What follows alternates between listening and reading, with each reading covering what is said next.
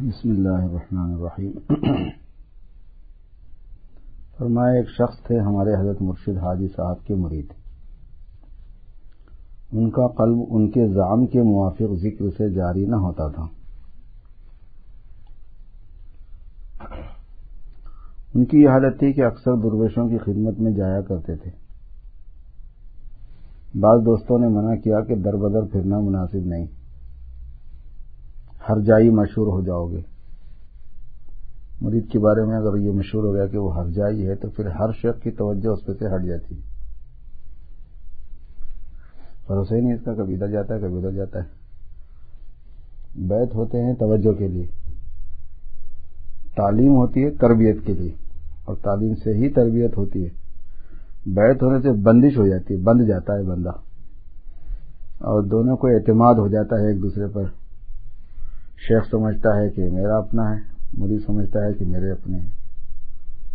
دونوں کو، دونوں میں حسن دن ہوتا ہے، ایک دوسرے کا اعتماد ہوتا ہے۔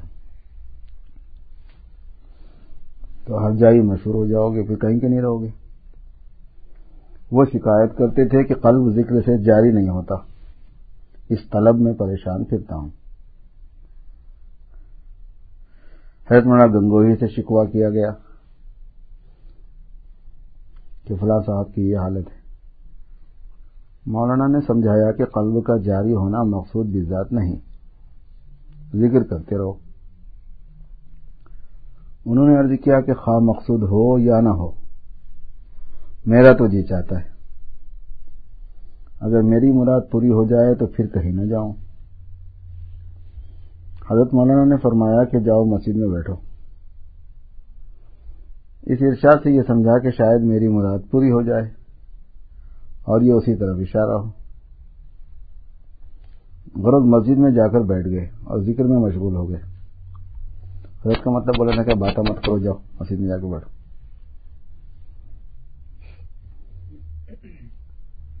حضرت مولانا قدیسہ سرروح وضو کر کے کھڑاواں پہننا کرتے تھے۔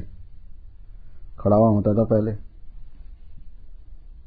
لکڑی کا چپل ہوتا ہے۔ اس کو کھوٹی لگی ہوئی ہوتی ہے۔ اس کو کھڑاواں کہتے ہیں۔ اور وہ کھوٹی ایسی ہوتی ہے کہ اس میں انگوٹھا اور اس کے بازو والی انگلی کو اٹکا لیتے ہیں۔ وہ گنڈی سی بنی ہوئی ہوتی ہے۔ یعنی تاکہ کیل وغیرہ، کانٹے وغیرہ نہ چوبے، یہ بھی مقصد ہوتا تھا اس سے۔ اور آرام نہ ملے، یہ بھی ہوتا تھا۔ راحت طلبی سے دور رہنے کے لیے استعمال ہوتا تھا اس کا۔ بہت بہترین کمفرٹیبل جوتا ہے تو مزہ آتا ہے نا پہننے میں، وہ بھی ایک لذت ہے۔ اس سے بھی بچنا چاہتے تھے۔ کیچڑ ہے، کانٹے ہیں، اس قسم سے بھی بچنا ہوتا تھا تو پھر وہ کھڑاوے کا استعمال تھا۔ حضرت مولانا وضو کر کے کھڑاواں پہنا کرتے تھے۔ حضرت مولانا مسجد کی طرف تشریف لے چلے۔ کھڑاووں کی کھٹ کھٹ ان کو محسوس ہونا تھا اور قلب کا جاری ہونا تھا۔ وہ کھڑاووں کی کھٹ کھٹ سے دل جاری ہو گیا، ذکر فکر سے جاری نہیں ہوا تھا۔ یہ توجہ کا اثر تھا۔ حضرت مولانا واقعی بڑے پائے کے شخص تھے، حضرت گنگوئی رحمۃ اللہ علیہ۔ فرمایا انہی شخص مذکور کا قصہ ہے کہ ان کے بھائی ایک شیخ تھے، خاندان نقش بندیا کے۔ اور یہ شخص دنیا دار آدمی تھے۔ ان بزرگ نقش بندی نے فرمایا کہ مجھ سے بھی مرید ہو جاؤ۔ تو عجیب فائدہ باتیں نہیں حاصل ہو۔ یہ بیچارے ان کا کہنا نہیں مانتے تھے کہ ایک بزرگ کو چھوڑ کر دوسرے سے کیسے بیت ہو جاؤں۔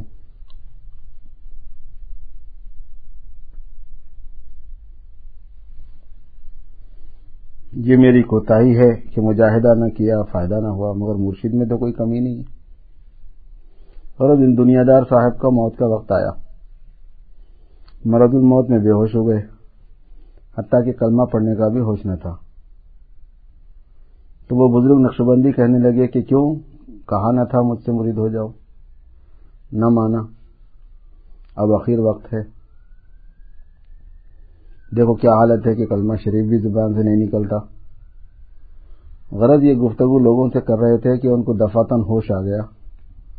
اور بے ساختہ زبان پر جاری تھا، یا علیہ تقومی یا لمون بما غفر علی ربی و جالنی من المکرمی یعنی جن کو کلمہ جاری نہیں ہو رہا تھا، اللہ پاک نے ان پر اتنا بڑا فضل فرما دیا۔ وہ انتقال ہو گیا۔ سبحان اللہ۔ اب حاجی صاحب کے لوگوں نے ان بزرگ نقش بندی کی، یہ حاجی صاحب کی لین میں بیٹھے نا اب حاجی صاحب کے لوگوں نے ان بزرگ نقش بندی کی خبر لی کہ جناب آپ تو صاحب فن تھے، اور یہ بھی خبر نہ ہوئی کہ یہ کس مقام پر ہیں۔ پھر فرمایا تھانی رحمۃ اللہ علیہ فرما رہے ہیں۔ پھر فرمایا کہ الحمدللہ، ہمارے مرشید رحمۃ اللہ علیہ کے متعلق کا، ان سے تعلق رکھنے والے کا، چاہے بواسطہ ہوں یا بلا واسطہ، خاتمہ بالخیر ہوتا ہے۔ یہ امر تجربے سے ثابت ہوا ہے اور بارہا آزمایا گیا ہے۔ برے ہوں یا بھلے، مگر اس تعلق میں یہ اثر ہے کہ ہم نجات کی صورت پیدا کر دیتے ہیں۔ ہمارے مرشد رحمۃ اللہ علیہ بڑے مقبول خدا تھے ستاجی صاحب رحمۃ اللہ فرمایا، نئے خیال کے لوگ اسباب اسباب عالم پر ایسے جمے ہیں کہ مسبب الاسباب کو چھوڑ ہی دیا، مسبب الاسباب کو چھوڑ ہی دیا ہے۔ اسباب طبعیہ کے اثرات کو آثار کو لازم سمجھ کر تصرفات حق تعالیٰ کے منکر ہو گئے۔ اور غلطی ان کو یہ ہوئی کہ کسی اثر کے دوام سے ہمیشہ ہونے سے اس کا ضروری ہونا اعتقاد کر لیا۔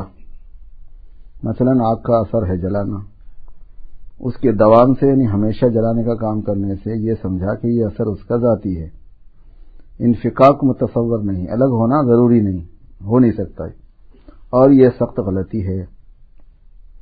اللہ تعالیٰ کی سنت اگر مسلسل ایک ہی دیکھ رہے ہیں تو یہ ضروری تھوڑی ہے کہ ویسی ہو۔ اسی وجہ سے انہوں نے قصہ ابراہیم علیہ نبی علیہ السلام کے مطابق آیت قلنا یا نارکونی بردم وسلام میں تعویلات بعیدہ کی۔ یہ سمجھ کر کہ آگ کیوں کر ٹھنڈی ہو سکتی ہے۔ اس غلطی کی ایسی مثال ہے کہ ریل والوں کی اصطلاح میں گاڑی روکنے کے لیے سرخ جھنڈی ہوتی ہے۔ لال لائٹ ایک نادان بار بار اس کو دیکھ کر یہ سمجھنے لگے کہ خود اس جھنڈی میں یہ اثر ہے کہ اس سے گاڑی رک جاتی۔ کیونکہ جب دیکھا تو ایسے ہی نظر آیا کہ جب لال تھی تو گاڑی رک رہی جو لوگ حقیقت جانتے ہیں وہ کہیں گے کہ روکنے والا اصل میں ڈرائیور ہے، باقی یہ جھنڈی محض علامت ہے۔ اس میں کوئی اثر ذاتی نہیں۔ ایسے بغیر حکم حق ایک ذرہ بھی حرکت نہیں کر سکتا۔ کائنات میں جو کچھ ہوتا ہے، اللہ کے حکم کے بغیر نہیں ہوتا۔ حتیٰ کہ زبان سے جو جو الفاظ نکلتے ہیں، ہر حرف پر حکم جدید ہوتا ہے، تو حکم زبان تو زبان حرکت کرتی ہے۔ زبان سے جو وہ تلفظ کرتا ہے آدمی، تو اس کے ہر ہر حرف میں حکم جدید ہوتا ہے۔ اللہ تعالیٰ کا نیا حکم ہوتا ہے، تو وہ نکلتا ہے۔ تمام عالم میں ایسا ہی تصرف جاری ہے۔ افسوس، منکرین نے دوام سے ضروری ہونا اعتقاد کر لیا اور تصرف آپ کے منکر ہو گئے۔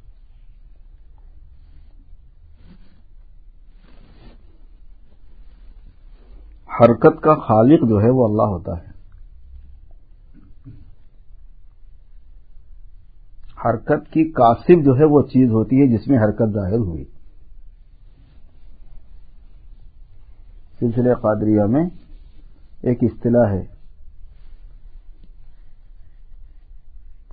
حرکت ایک نسبت دو۔ ان کی ایک اصطلاح ہے کہ حرکت ایک نسبت دو۔ کوئی بھی حرکت ہے تو اس میں دو نسبتیں ہیں۔ ایک اس کے خلق کی نسبت کہ اس حرکت کا خالق کون ہے؟ پیدا کرنے والا کون ہے؟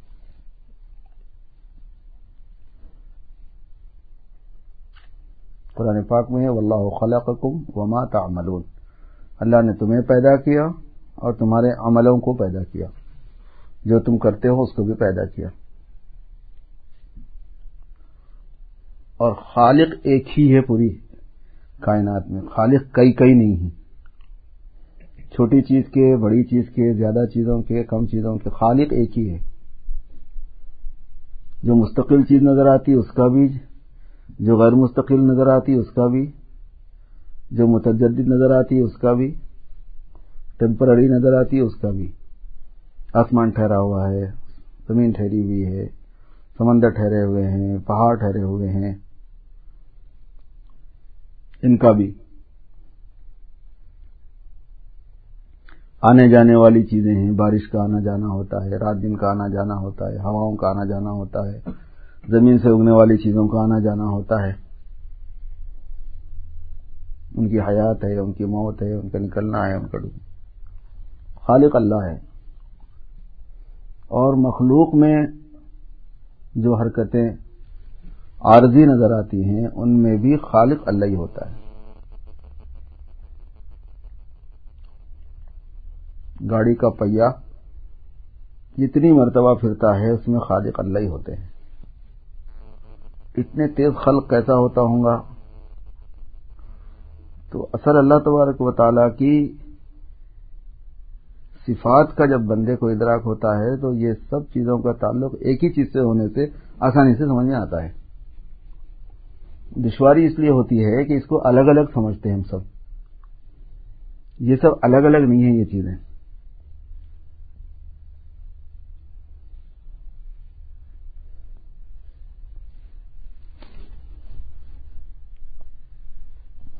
وہ نیوں کو بیٹھنے سے اسی لیے منع کرتے کہ بعد وقت اصطلاحی چیزیں بہت آگے کی ہوتی ہیں، تو اس میں یہ ڈر رہتا ہے کہ بولنا نہیں بولنا بولنا نہیں بولنا، یہ پنچایت رہتی۔ یہ دوسرے ساتھ سنے ہوئے ہوتے ہیں۔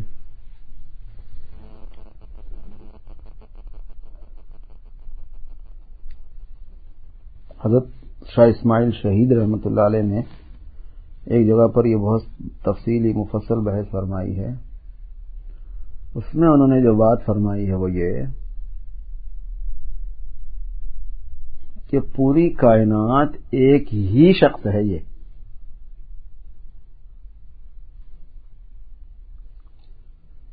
پوری کائنات ایک شخص ہے یہ۔ تو شخص اکبر کہتے ہیں۔ جیسے میں ایک فرد ہوں، آپ ایک فرد ہیں۔ اعتبارات ہیں یہ اصل میں۔ فرد نہیں ہوتے ہم لوگ۔ پورے ساتوں آسمان، پورے ساتوں زمینیں عرش اور کرسی اور پورا یونیورسل، سولار سسٹم جتنے بھی ہیں وہ، کہکشائیں جتنی بھی ہیں وہ۔ بادل، ہوائیں، پہاڑ، دریا، عناصر موادی جتنی چیزیں ہیں کائنات میں، نظر آنے والی، نہیں نظر آنے والی، مادی، مجرد۔ ارواح ہیں، ملائک ہیں، عقول ہیں، عالم مثال ہے۔ فرشتے جتنے ہیں وہ سب ایک ہی چیز ہے یہ سب ملا کے اصل میں شخص اکبر ہے۔ یہ ایک ہی شخص ہے یہ۔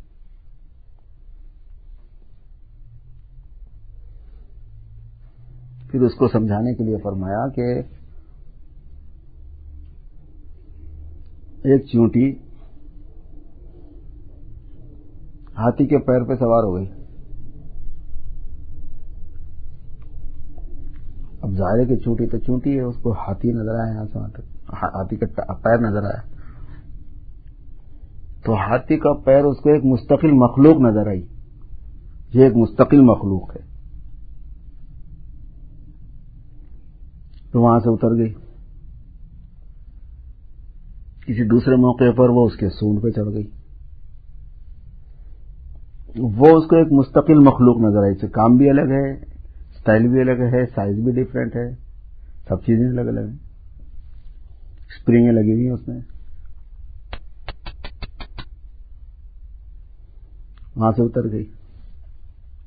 جڑ گئی وہاں سے۔ ایک کسی اور موقع پر اس کے کان پہ چڑھ گئی۔ وہ اس کو ایک مستقل مخلوق نظر آئی کہ کہانی اس کا اس کا شیپ الگ ہے وضاقت الگ ہے، مجھے اس کا اس کا کیا بولتے جسامت الگ ہے، کام الگ ہے۔ وہ موٹا، یہ پتلا، وہ حرکت کرنے والا، یہ پنکھا جھیلنے والا۔ ایک وقت اس کی پیٹ پہ کبھی جانا ہو گیا، ایک وقت اس کے پیٹ پہ کبھی۔ تو اس سے پوچھا جائے کہ کیا کیا تم نے دیکھو وہ کہے گی کہ میں نے ڈفرینٹ چیزیں دیکھی۔ الگ الگ مخلوقات کا میں نے مشاہدہ کیا ہے۔ ایک ایسی مخلوق ہوتی ہے چپٹی ایک دم، ایک ایسی مخلوق ہوتی ہے لمبی ایک دم، ایک ایسی مخلوق ہوتی ہے سکون کی۔ چونکہ اس کی محدود نظر، محدود صلاحیت، محدود اس کا اس، محدود اس کی جسامت کی وجہ سے وہ ہاتھی کا تصور ایک ساتھ نہیں کر سکی۔ الگ الگ سمجھ رہی۔ کیونکہ کام بھی الگ ہیں، وضع بھی الگ ہے شیپ بھی الگ ہے، خصوصیات بھی الگ ہیں، اثرات بھی الگ ہیں۔ آسمان الگ نظر آتا ہے، زمین الگ نظر آتی ہے، ہوائیں الگ نظر آتی ہیں، پانی الگ نظر آتا ہے۔ پہاڑ الگ نظر آتے ہیں، ستارے الگ نظر آتے ہیں ثوابت الگ نظر آتے ہیں، سیارے الگ نظر آتے ہیں، چاند سورج الگ نظر آتے ہیں۔ اور کرسی وغیرہ تو دیکھا بھی نہیں کبھی۔ جنت و جہنم کو تو دیکھا ہی بھی نہیں کبھی۔ ہیں یہ سب الگ الگ، لیکن یہ سب مل کے ایک ہی ہے اصل میں یہ سب ایک ہی شخص ہے، یہ پوری کائنات۔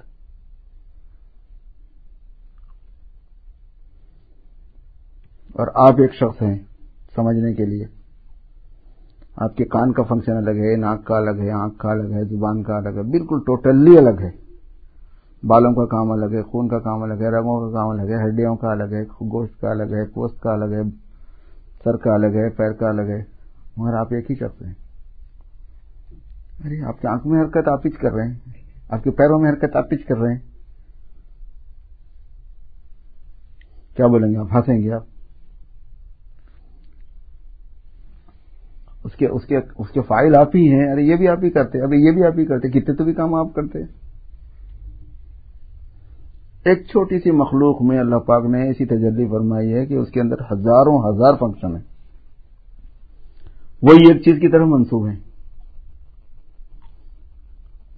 تو اگر یہ تصور آدمی کا تھوڑا پھیلا اور اس کا دماغ لینے لگا اس مضمون کو زیادہ یہ تارا کے لیے یہ چیز کچھ مشکل نہیں ہے۔ اور یہ سب کیا ہے؟ کہ ان کی توجہ ہے بس۔ ایک ہلکی سی ان کی توجہ ہے اور کچھ بھی نہیں ہے۔ معمولی سا معاملہ ہے بالکل۔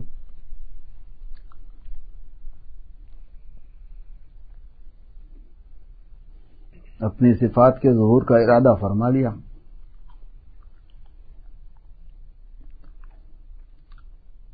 اس کے لیے ایک وجود کا تصور اور اس کے اندر ان تمام علوم، معلومات کا جو اللہ تعالیٰ ہیں، ان پر نور کی تجلی، روشنی ڈال دی بس۔ اس ارادے پر، ان معلومات میں ارادہ کر کے روشنی ڈال دی۔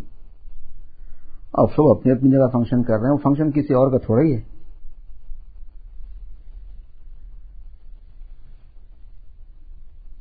تو اس لیے ہر حرکت میں خلق کی نسبت خالق کی طرف۔ حرکت بغیر خلق کے نہیں ہو سکتی، یہ قاعدہ ہے۔ کوئی حرکت جب تک حرکت پیدا نہ کی جائے، پیدا نہیں ہوتی۔ کیونکہ حرکت نہیں تھی۔ حرکت نہیں تھی۔ معدوم ہے۔ معدوم چیز موجود ہونے کا نام حادث ہونا ہے۔ نیا پیدا ہونا۔ حادث کے لیے محدث ضروری ہے۔ مرجح ضروری ہے، محرک ضروری ہے۔ کوئی اس کے پیچھے کام کرنے والا ہونا ضروری ہے، ورنہ وہ حادث نہیں ہو سکتی۔ حادث کی خصوصیت ہے وہ۔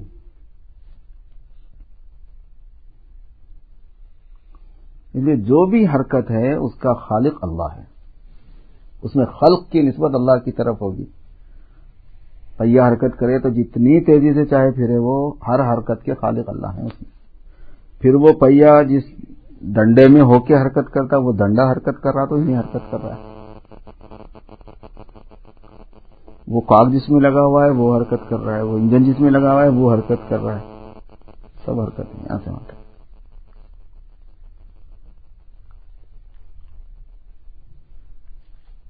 حرکت کی بہت سی قسمیں ہیں۔ منطق میں، یہ فلسفے میں وہ تفصیلات آتی ہیں، آپ لوگوں کے کون سے علوم میں پڑھاتے نہیں وہ کیا نام سے پڑھاتے ہیں؟ ہمارے پاس دوسرے نام سے پڑھاتے ہیں۔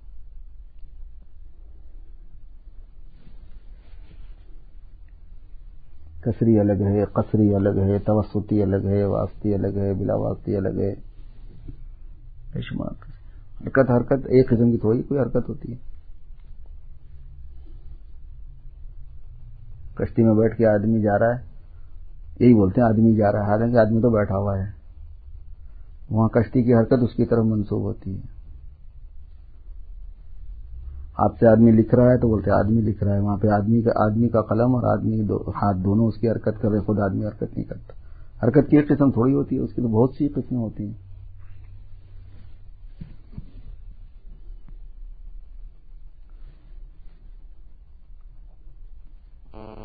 منہ سے جو الفاظ نکلتے ہیں، ہر حرف پر اللہ تبارک و تعالیٰ کی تخلیق ہوتی ہے۔ خالق ہیں اللہ پاک اس کی اتنے کیسا خلق کریں گے، اتنے مخلوق کے ساتھ ایک آدمی اتنی تیز بولتا ہے تو کیسا ہوتا ہے؟ وہاں تیز اور غیر تیز کا کوئی مسئلہ ہی نہیں ہے وہاں۔ مسافت نہیں ہوتی۔ ترتیب ہونا کوئی ضروری نہیں ہے۔ ہم بولنے میں محتاج ہیں۔ زبان کی اور ہمیں بولنے میں ایک لفظ بولنے کے بعد دوسرا بولنا پڑتا ہے۔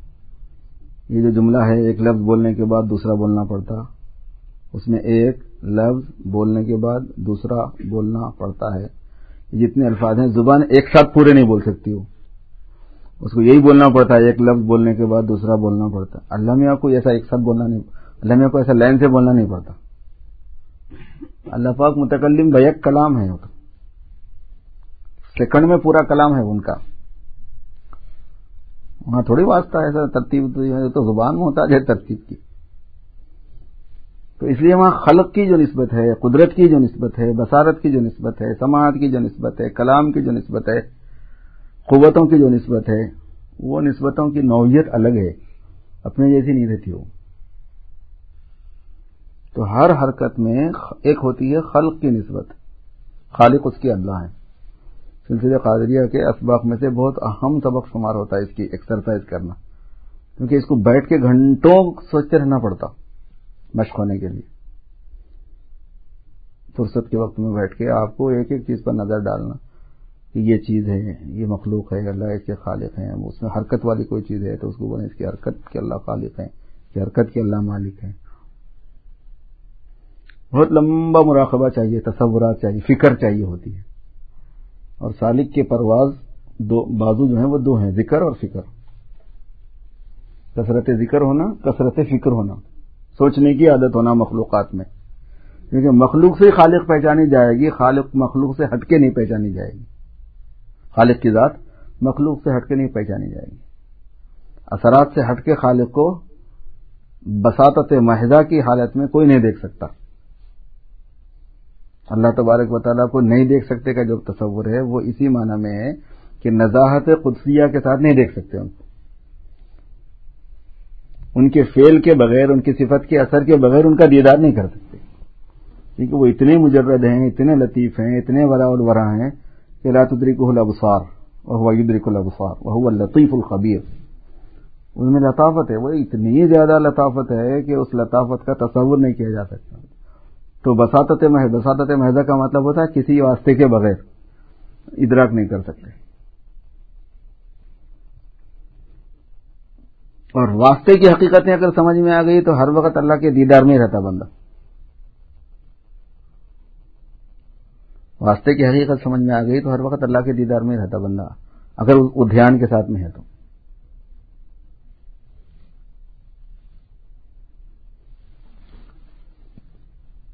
اے قوم بحج رفتہ کھجائے کھجائے معشوق بئی جا بیائے بیائے کچھ لوگ حج کو جا رہے تھے تو ایک بزرگ کہنے لگے، وہ حج کو جانے والوں کہاں جا رہے ہو، کہاں جا رہے ہو؟ معشوق میرے پاس ہے، ادھر آؤ ادھر آؤ۔ فہم نہیں لیا، سلوک طے نہیں کیا، دھیان نہیں بنایا، علم نہیں لیا، مشق نہیں کی۔ امریکہ میں رہ کے بھی اتنے وہاں جا کے بھی اتنے اعتبارات ظاہری کے اعتبار سے ثواب کے کام ہے قرب کے اعتبار سے بعض مرتبہ بودھ ہو جاتا ہے وہاں جا کے۔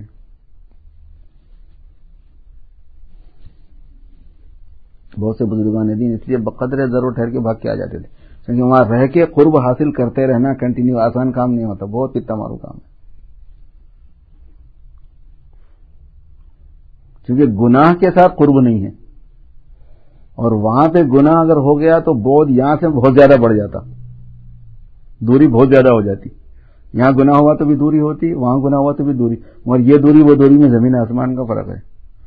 اور ابھی میں ہمارے ایک دوست سے عرض کر رہا تھا کہ اس زمانے میں حج یا عمرہ کرنا بغیر گناہ کے ناممکن کے قریب ہو گیا ہے۔ اتنا مشکل کر دیا ہے۔ گناہ میں ایک گناہ یہ بھی ہے کہ نامحرم پہ نظر نہیں پڑنا۔ وہاں تو پردے کا ہی تصور ختم ہو گیا کہ یعنی یہاں حج کو آ کے تو سب بہن بھائی ہو جاتے پردہ نہیں ہے۔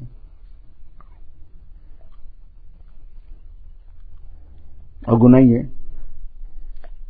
اور گناہ کو گناہ نہیں سمجھ کے کرنا تو کبیرہ ہے۔ گناہ سمجھ کے کرنا تو پھر بھی ایک درجے میں۔ نہیں، یہ گناہ ہی نہیں ہے بولنا تو یہ اور زیادہ اس کو سڑا دینے والی بات ہے۔ تھوڑی ہے کہ وہاں گناہ نہیں ہوا اس کا۔ نمازی کے سامنے سے جانا گناہ ہے۔ فرق ہے تھوڑا سا کہ حرم میں سجدے کی جگہ سے آگے جانا دور سے جانے کے معنی میں ہے۔ لیکن سجدے کی جگہ کے اندر سے جانا وہی حکم رکھتا ہے جو باہر نمازی کے سامنے سے جانے کا ہے۔ نمازی جب کھڑا ہو تو اس کے سجدہ کرنے کی جو جگہ ہے، اس کے در اس کے سامنے سے حرم میں بھی نہیں جا سکتے آپ۔ وہاں دیکھ لو حرم کو جانے والوں سے پوچھ لو کیا حالات رہتے ہیں۔ جسم سے مساس ہو جانا گناہ ہے۔ دیکھو طواف میں کیا حال رہتا ہے۔ کھانے پینے میں بے احتیاطی کا عالم دیکھو کیا ہے۔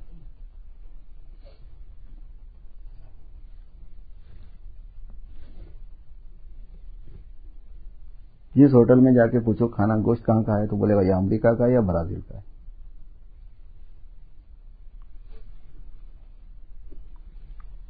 کوئی کوئی آسٹریلیا کا کہتا ہے۔ آسٹریلیا کے بارے میں تو تھوڑی تسلی ہے، انڈیا کے بارے میں بھی تسلی ہے کہ تھوڑا احتیاط سے آتا ہے۔ کیونکہ آسٹریلیا میں بھی مسلمانوں کو ہائر کیا ہوا ہے۔ لیکن برازیل میں کس کو فکر ہے؟ امریکہ میں کس کو فکر ہے؟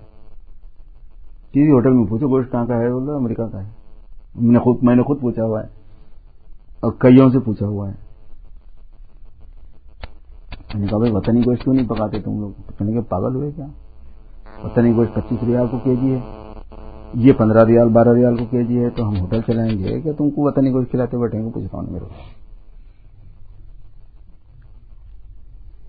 کوئی چیز کھانے میں، پینے میں مشکل کر دی حالات ایسے ہو گئے۔ وہاں کے لوگ کچھ بھی بولیں گے کہ بھائی حکومت مسلمان ہے، اس کا کام ہے، لیکن ہم تو امریکہ میں رہتے ہیں نا، ہمیں پتا ہے نا۔ یہاں سے جو سپلائی ہوتا ہے وہ کیسے ہوتا ہے؟ برازیل کو تو جاتے آتے رہتے ہیں، لوگوں کو پتا ہے نا کیا حالات ہیں۔ کون سے سلاٹر ہاؤس سے جاتا ہے وہ تک معلوم ہے تو کوئی ان نون چیز نہیں ہے کہ بھائی ان کا اپنا سیٹ اپ ہے کوئی۔ کون سا سیٹ اپ ہے؟ کچھ بھی سیٹ اپ نہیں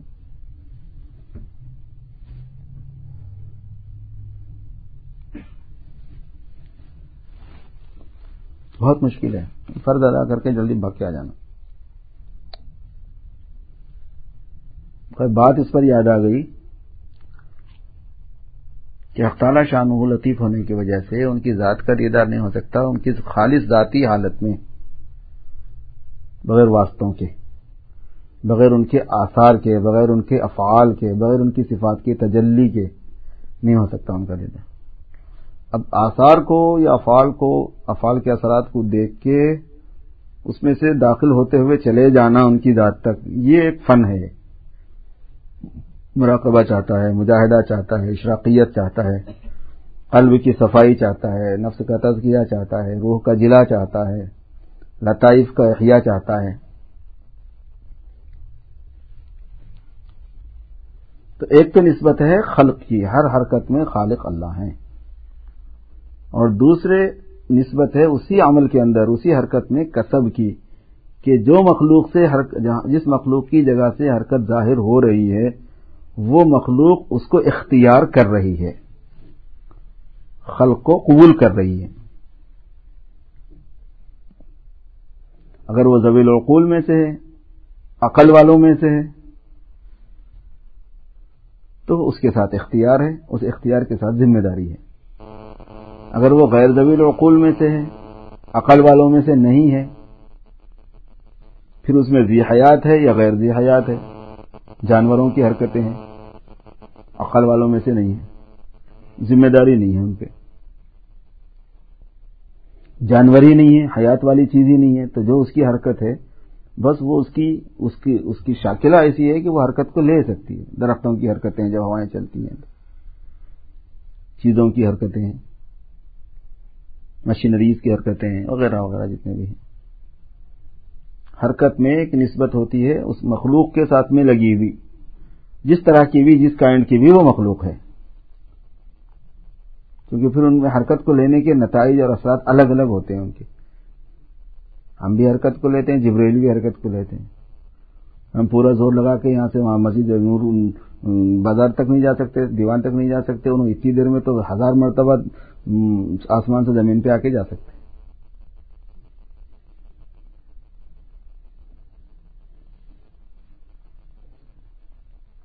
کیونکہ ان کے لیے حرکت میں فاصلہ نہیں رہتا روحانیات میں۔ ملائک تو اسے آگے کی چیز ہے جبرائیل کو آسمان سے زمین پہ آنے میں ٹائم نہیں لگتا کچھ۔ اور فرشتوں کو بھی ٹائم نہیں لگتا۔ ٹائم ہمیں لگتا ہے۔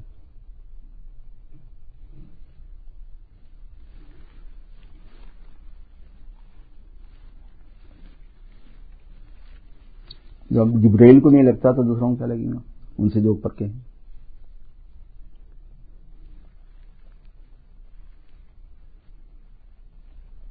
تو نسبت میں یاد رکھنے کی جو چیز ہے وہ یہ ہے کہ حرکت ایک، نسبت دو یہ ہمارے سلسلے قاضیہ کے سبقوں میں سے ایک سبق ہے یہ۔ والد صاحب رحمۃ اللہ بعد آتا لکھا کے پھر سمجھاتے تھے، وہ لکھاتے بھی تھے ان اصطلاحات کو مطلب بعض مریدین کو لکھاتے بھی تھے۔ اس میں ایک یہ ہے کہ یہ مشق ہونا کہ نسبت ایک، حرکت حرکت ایک، نسبت دو۔ ایک نسبت خالق کی طرف ہے اس حرکت کی، ایک نسبت مخلوق کی طرف ہے اس حرکت کی۔ خالق کی طرف نسبت ہونے کے اعتبار سے حرکت کے خالق اللہ ہیں، مخلوق کی طرف نسبت ہونے کے اعتبار سے مخلوق نسبت کی کاسب ہے۔ کاسب کے معنی کمانے والی، اس کو اختیار کرنے والی۔ کیونکہ قرآن پاک میں کسب کا لفظ ہے انسان کے لیے۔ کلف اللہ اللہ لہا ماں کسبت۔ اس نفس نے جو کمایا، اس کا فائدہ اس کو ہونے والا ہے۔ وہ علیہ مکتسبت اور جو اس نے اختیار کیا، کمایا، اس کے اعتبار سے اس پر ذمہ داری ہے، گناہ کی۔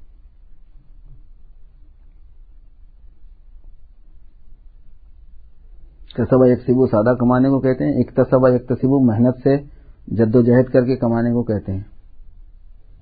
خیر جو ہے نا بہت آسانی سے مل جاتا ہے، فضل الہی سے۔ جو گناہ کی طرف آدمی چلتا ہے، تو اس میں اس کو بہت ڈیپ میں جا کے کرنا پڑتا ہے، ارادے کے، جذبے کے ساتھ۔ دیکھنے میں لگتا ہے کہ شر آسان زیادہ ہے، شر۔ اور اس میں ہے کسب بہرحال۔ خلاصہ یہ ہے کہ اس میں کسب ہے، نسبت میں کسب ہے۔ بندے کی طرف جو نسبت ہوگی، اس میں کسب ہے۔ اب ہم جیسے مخلوق جو ہیں، وہ کسب کے ساتھ ذمہ دار ہیں۔ ہمارے اختیار کی نفی نہیں ہے، انکار نہیں ہے اس میں کہ ہمارے اختیار میں نہیں ہے وہ چیز۔ اللہ نے جب پیدا کر دیا تھا۔ ہم اگر کوئی کام کو کرنا چاہیں تو جب تک اللہ تعالیٰ اس کو پیدا کر کے نہیں دیتے، ہم وہ عمل کو لے ہی نہیں سکتے ہیں۔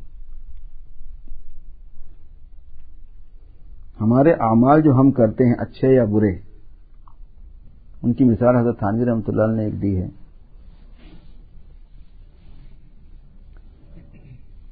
یہ فرمایا کہ ایک بہت بڑا پتھر ہے، مثال سے یوں سمجھو۔ بادشاہ کے دربار میں رکھا ہوا ہے۔ اس کی خصوصیت یہ ہے کہ بادشاہ اس کو اٹھا سکتا ہے اور کوئی نہیں اٹھا سکتا۔ کچھ ہے چیز اس میں ایسی۔ اور اس نے لوگوں کو منع کیا ہوا ہے کہ اس کو کوئی اٹھانا نہیں۔ اگر اٹھاؤں گے تو میں ناراض ہو جاؤں گا اور اس کو سزا دوں گا۔ دس کوڑے ماروں گا۔ بیس کوڑے ماروں گا، جیل میں ڈالوں گا، کچھ بھی اس نے لگایا ہوا ہے کام۔ لیکن اگر کوئی اس کو اٹھانے کو آئے گا تو میں روکوں گا نہیں۔ بعد میں جوتے ماروں گا اس کو، مگر روکوں گا نہیں۔ اور جو اس کو اٹھانا چاہے گا تو چونکہ وہ تو نہیں اٹھا سکتا اسے جب وہ اٹھانے کے لیے بڑھے گا تو اٹھا دوں گا میں اس کے ساتھ میں اس کو۔ کیونکہ میں ہی اٹھا سکتا ہوں اس کو۔ اٹھا میں ہی سکتا ہوں، لہذا میرے میرا ہاتھ لگانا ضروری ہے۔ جب وہ اٹھانا چاہے گا تو میں ہاتھ لگا دوں گا تاکہ انہیں جو چاہ رہا وہ ہو جائے۔ اور میں راضی نہیں ہوں اس سے۔ لہذا میرے خلق کر کے میرے اٹھا کے دینے کے بعد بھی اگر وہ اٹھا رہا ہے اور میری مرضی کے خلاف اٹھا رہا ہے اٹھانے دوں گا، اس کی ہیلپ کروں گا پوری، اس کے بعد میں جتنے جوتے مارنا ہے وہ بھی ماروں گا اس کو۔ یہ چوری ڈکیتی، بدکاری، بدماشی، حرام کمائی، حرام حرام خوری، رشوت خوری، سود خوری۔ اتنے برائیاں ہیں۔ کر کے وہی دیتے ہیں۔ جب بندہ کرنے جاتا ہے تو بھرپور ہیلپ کرتے ہیں وہ۔ میں تو چور کی تو ٹانگ ہی لڑک جائے پہلے سے ہی۔ اس کے وہ پہلے لائز ہو جائے جانے سے پہلے۔ ہاتھی نہ پکڑے وہ۔ ہاتھ اس کے شل ہو جائے پکڑنے سے پہلے۔ دیوار کود ہی نہ سکے وہ۔ دماغ کام ہی نہ کر سکے اس کا۔ ٹھیک ہے؟ چلنا چاہ رہا چل، چلاتا ہوں۔ کودنا چاہ رہا چل کوداتا ہوں۔ ہوشیاری کرنا چاہ رہا چل، ہوشیاری بھی بتا دیتا ہوں۔ یہ دروازہ ادھر سے کھول دے پہلے سے، بھاگنے کے بعد۔ وہ دروازہ ادھر سے بند کر دے پہلے۔ جو جو کام ہے۔ ایسی عجیب عجیب ہوشیاریاں سکھا سیکھتا ہے بندہ جس کو اللہ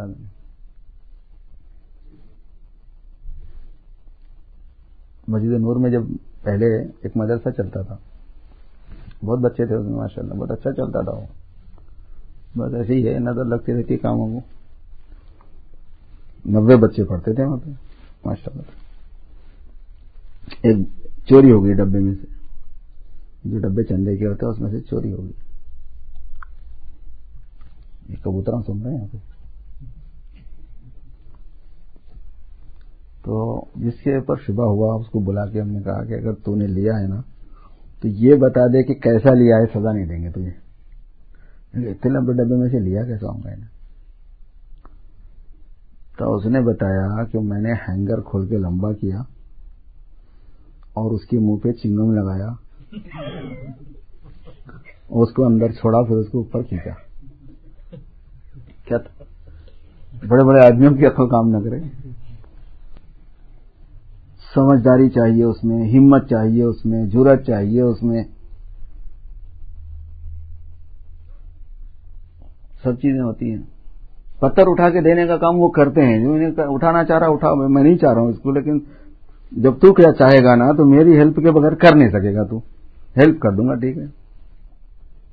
مگر میں نے کہہ دیا تھا کہ یہ کام غلط ہے، اس سے سزا ہونے والی ہے، ٹھیک ہے؟ سزا ہوگی، ہاتھ کاٹ دو، اس کا اگر پکڑا جاتا ہے اسلامی حکومت میں، ہاتھ بھی کٹوا دیتے ہیں، جان دو بلا سے۔ امن عامہ جو ہے نا، حدود کے بغیر پوری دنیا میں کبھی بھی قائم نہیں ہو سکتا۔ یہ اصول ہے یہ پتھر کی لکیر ہے۔ حدود کہتے ہیں ان پانچ سزاؤں کو جو اللہ نے مقرر کیے ہوئے ہیں۔ اعمال جو ہے نا وہ تو ہزاروں ہیں بدعملیاں اور بڑے سے بڑے بدعملیاں ہیں لیکن سزا پانچ کی اللہ نے مقرر کی ہے، بقیہ کی حاکم پہ چھوڑیے۔ وقت کا حاکم، امیر المومنین یا قاضی، چیف جس، جج جو ہے یا جو بھی اس کا قاضی القضات ہو یا قاضی ہو، دوسرے عملوں کی سزا ان کے ہاتھ میں دی ہے کہ تم اپنے طور پر مسلحت جو سمجھو کرو۔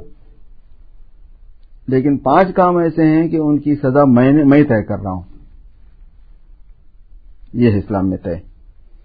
وہ پانچ سزا پر جب اس اس جرم کے مطابق اگر ان پانچ سزاؤں کو نافذ نہیں کرے گی، انسانیت قیامت تک امن قائم نہیں ہو سکتا دنیا میں۔ سوال ہی نہیں پیدا ہوتا امن قائم ورنہ حدود اللہ کی طرف سے نہ ہوتے۔ انسانوں کے اختیار میں جیسے اور چیزوں کی سزا، حالانکہ عمل اس سے بھی بڑے بڑے بہت زیادہ ہیں، بدعملیاں۔ جن پانچ چیزوں کی سزا ہے، بدعملی، وہ بہت زیادہ بڑا گنا ہے، اس وجہ سے نہیں ہے وہ سزا۔ اس سے بھی بہت زیادہ بڑے بڑے گنا بہت ہیں۔ بہت زیادہ ہیں، اس سے بہت بڑے بڑے گنا ہیں۔ اس کی سزا اللہ نے مقرر نہیں کی، کیونکہ اس کا تعلق امن عام سے، نظام امن سے نہیں ہے۔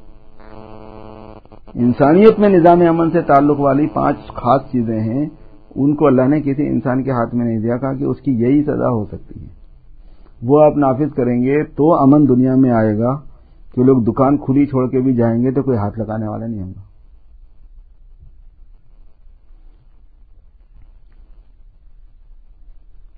کوئی اکیلی خاتون بھی جا رہی ہو تو کوئی اس کو چھیڑنے والا نہیں ہوگا۔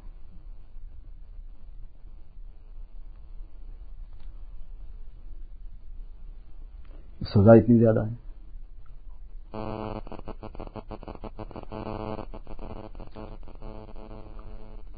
تو ہیلپ تو وہ کرتے ہیں، فیل کے وقت میں، کام کے وقت میں۔ لیکن خوش ہونے والے کام کیا ہیں؟ وہ بھی بتا دیے۔ ناخوش ہونے والے کام کیا ہیں؟ وہ بھی بتا دیے۔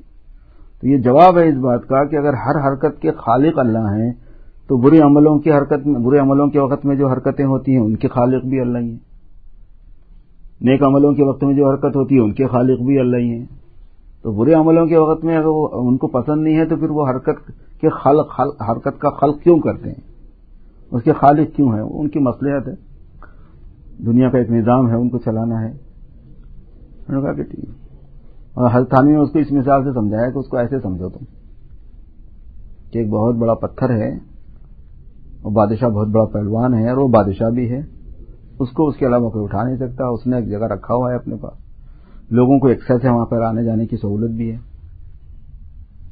اور یہ کہا کہ میں نہیں چاہتا کہ کوئی اٹھائے اس کو۔ لیکن کوئی اٹھانا چاہتا ہے تو میں اس کو اٹھانے دوں گا۔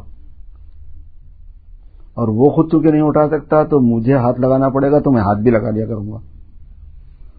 طاقت اپنی لگا دوں گا اس میں تاکہ وہ اٹھا لے۔ لیکن جب وہ رکھ دے گا اس کو تو اس کے بعد پھر پکڑ کے اس کی پٹائی کروں گا۔ مواخذہ جو ہے، مواخذے کا نظام ایسا ہے اس میں۔ کیونکہ اس نے جو پکڑنے کا ارادہ کیا، اس کو ہم نے اس میں آزادی دی تھی۔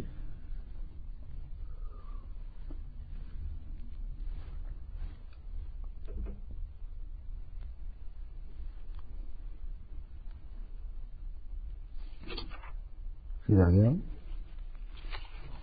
جو پڑھ رہا تھا میں۔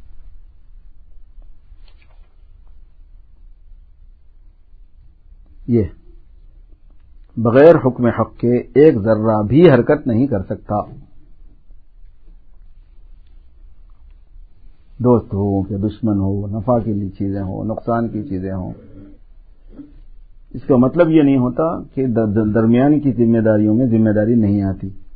درمیان میں جو جو ہے، اس کی ذمہ داری برابر ہوتی ہے۔ جس حد تک وہ اس میں انوالو ہے، شریک ہے، اس حد تک وہ ذمہ دار ہے۔ کسی کو نقصان پہنچانے کے لیے حرکت کی۔ موحد کی نظر توحید پہ ہوگی کہ اس میں ان کا عزم اور ان کا ان کا خلق شامل تھا۔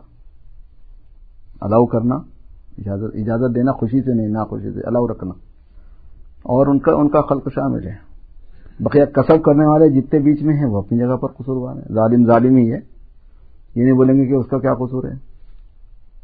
چور، چوری ہے، یہ نہیں بولیں گے اس کا کیا قصور ہے۔ شریر شریر ہے، یہ نہیں بولیں گے اس کا کیا قصور ہے؟ حاصد حاصد ہے، یہ نہیں بولیں گے اس کا کیا قصور ہے؟ اس کا اپنا قصور ہے۔ بے عقل بے عقل ہے۔ بعض بے عقلی میں کرتے ہیں۔ بے عقلی کی وجہ سے وہ ذمہ دار ہے اپنے۔ بے عقلی کی حد تک کہ کیوں بے عقلی کی؟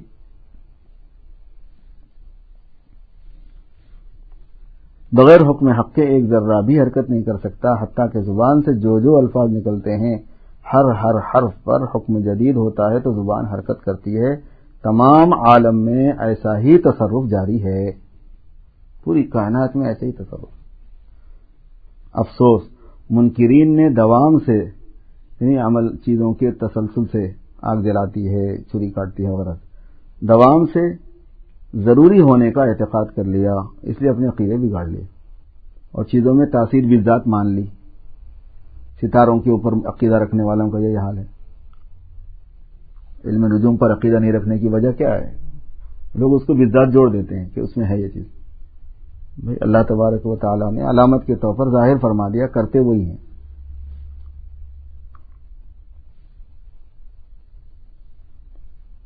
اور تصرف حق کے منکر ہو گئے۔ تو توحید کیا ہے؟ کہ ہر شے میں تصرف حق ہے۔ ہر شے میں نفع و نقصان جب بھی ہوگا، جب حق کا تصرف اس میں ہوگا۔ چاہے مسلسل ایک ہی چیز ظاہر ہوتی بھی نظر آتی ہو، چاہے ڈسکنیکٹ ہوتی نظر آتی ہو۔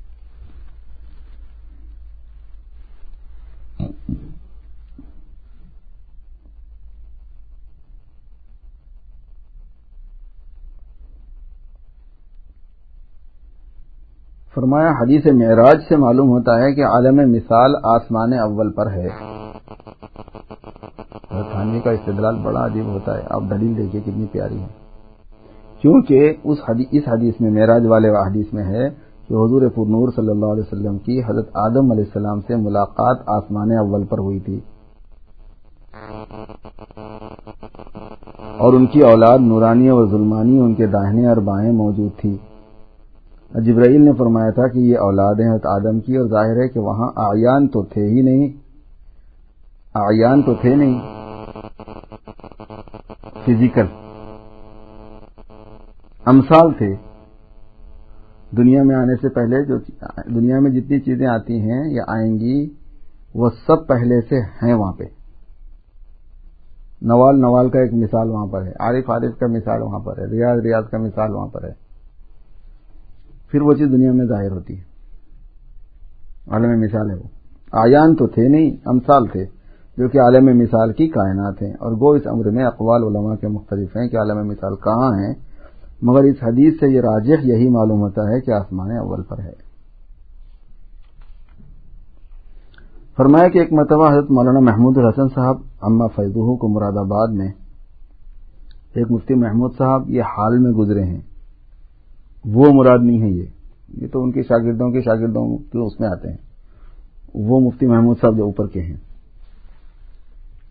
حضرت مولانا مفتی حضرت مولانا محمود الحسن صاحب مراد آباد میں لوگوں نے واس کہنے کے لیے مجبور کیا۔ مولانا نے بیان شروع فرمایا اور یہ حدیث بیان فرمائی کہ فقی واحد اشد والا شیطان من الف عابدی یعنی ایک عالم اشد ہوتا ہے شیطان پر ہزار عابد سے۔ اس حدیث میں اشد کا لفظ تھا۔ مولانا نے اس کا ترجمہ اسقل کا کیا۔ بھاری ہوتا ہے، بوجھل ہوتا ہے، وزنی ہوتا ہے۔ ایک پرانے مشہور محدث عین مجلس واز میں کھڑے ہو گئے۔ فرمایا کہ یہ ترجمہ غلط ہے۔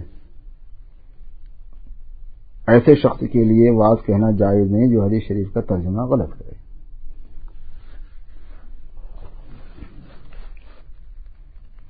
ہر زمانے میں ہوتے ہیں ایسے۔ کہیں زیادہ، کہیں کم۔ اپنے انڈیا، پاکستان میں بہت کم ہیں ایسے خر دماغ۔ امریکہ میں تو یہی زیادہ ہیں۔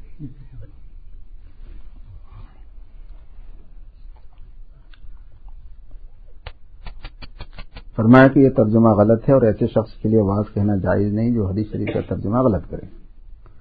مولانا ایسے بے نفس اور متوازے تھے۔ مفتی مولانا محمود الحسن بہت بڑے درجے کے آدمی تھے۔ وہ ایسے بے نفس اور متوازے تھے کہ فوراً بیٹھ گئے۔ اور فرمایا کہ میں نے تو پہلے ہی عذر کیا تھا کہ میں کوئی قابل نہیں ہوں۔ تم لوگوں نے مجبور کیا تو میں کھڑا ہو گیا دیکھو، یہ آدمی بول رہا نا، میں قابل نہیں ہوں۔ بیٹھ گئے۔ بیان ہی ختم کر دیا۔ مگر لوگوں نے مجبور کر کے مجھے کھڑا کر دیا تھا۔ اس وقت مجلس میں سینکڑوں شاگرد اور معتقدین مولانا کے موجود تھے۔ اور بڑے بڑے قابل لوگ تھے۔ اگر مولانا چاہتے تو معلوم نہیں کیا ہو جاتا، اس کی تو ٹکا بوٹی کر دیتے۔ لوگوں کو بھی برا معلوم ہوا۔ مگر مولانا کی ناراضی کے اندیشے سے کچھ نہ بولے۔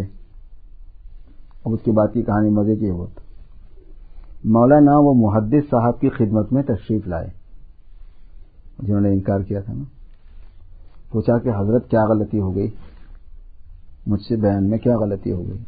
کیا غلط ترجمہ میں نے کر دیا؟ محدث صاحب نے فرمایا کہ اشد کا ترجمہ افقل نہیں آتا، ضرر آتا ہے۔ بزنی ہونا نہیں آتا، بلکہ نقصان دہ ہونا آتا ہے۔ انہوں نے تکا مارا ہے۔ جہالت ہے سب وہ۔ اسقل سے ترجمہ کرنا اسقل کے معنی میں لینا اس کو، اشد کو صحیح نہیں۔ اگر کے معنی میں، ضرر کے معنی میں لینا، نقصان دہ کے معنی میں لینا۔ فقیر واحد اشد والا شیطان من الف عابدی، کہ ایک عالم زیادہ نقصان دہ ہوتا ہے شیطان کو ہزار عابدوں سے۔ یہ ترجمہ کرنا تھا۔ زیادہ بھاری ہوتا ہے یہ نہیں کرنا تھا؟ وزنی ہوتا ہے۔ کیونکہ وزنی ہونے کا کوئی ترجمہ نہیں ہوتا۔ یہ بول رہے ہیں وہ محدث صاحب۔ مولانا فرمایا مولانا نے فرمایا کہ اگر حدیث شریف سے ثابت ہو جائے کہ اشد کا ترجمہ افقل بھی آتا ہے، اشد کا ترجمہ اظہر کے بجائے افقل جو حضرت مولانا نے کیا نا، اگر وہ بھی ترجمہ آتا ہے وہ تو ہو سکتا ہے، اگر یہ حدیث میں سے ثابت ہو جائے تو کیا کچھ آ جائے؟ ان کا کون سی حدیث سے ثابت ہے؟ فرمایا، بخاری میں ہے۔ مولانا محمود صاحب فرما رہے ہیں، وہ بخاری میں ہے۔ حدیث میں ہے یتین الوحی احیانا مصر سلسلت الجرس وهو اشده علیہ۔ وہی میرے پاس کبھی کبھی آتی تھی، گھنٹی کے بجنے کی شکل میں۔ حضور صلی اللہ علیہ وسلم پر وہی جو آتی تھی، اس کی کیفیت کیا ہوتی تھی، وہ حضور نے بیان فرمائی کبھی۔ تو اس میں فرمایا کہ کبھی مجھ پر جب آتی تھی تو ایسا ہوتا تھا جیسے رنگ بج رہی ہو۔ فون وون تو تھے نہیں اس زمانے میں۔ جرس تھے چرچوں کے گرجا گھروں کے، اس کے اس کے۔ گھنٹی جو بجتی۔ میں گھنٹی کے بجنے کی آواز کی شکل میں آتی تھی مجھ پر وہ آتی ہے مجھ پر وہی کبھی کبھی وہ اشد علیہ۔ جتنی شکلوں سے میرے پاس وہی آتی ہے، اس میں سب سے اشد یہ ہے۔ اب جو محدث بول رہا نا، اس کے حساب سے ترجمہ کر کے دیکھو یہاں کیا بنتا ہے۔ اس نے کہا کہ اشد کا ترجمہ اگر سے کرنا بول رہا نا۔ نقصان دینے والی سے کرنا۔ تو حضور کو نقصان ہوتا تھا، یہ وہی سے۔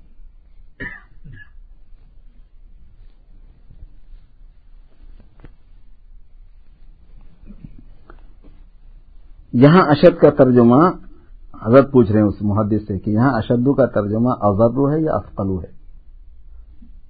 بس محدث خاموش ہو گئے، کچھ جواب نہ بن پڑا۔ دیکھیے، مولانا اتنے بڑے فاضل کامل تھے اور کچھ خیال نہیں فرمایا، اس نے بٹھا دیا تو گھٹ کے لیکن چونکہ وہ غلط بات تھی اس کی، تو اس سے جا کے پوچھا کہ بھائی کیا غلطی ہے، بتاؤ تو صحیح۔ وہ بےچارے پہ ظاہر ہے کہ اس کو پتا چل گیا ہوگا کہ میں کس کے سامنے منہ کھولا۔ ایسے حضرات بے نفس دوسری جگہ کہاں ہیں؟ اگر کوئی دوسرا عالم ہوتا تو معلوم نہیں کیا کیا فوجداری ہوتی۔ حضرت فرمایا تو تپڑ ہو جاتی۔ فرمایا کہ میں اپنے متعلقین یعنی جو لوگ میرے ذریعے سے داخل سلسلہ ہیں، ان کے لیے اوراد و وظائف اور اذکار و اشغال کا اتنا زیادہ اہتمام نہیں کرتا جتنا اخلاق کی درستی کا اہتمام کرتا ہوں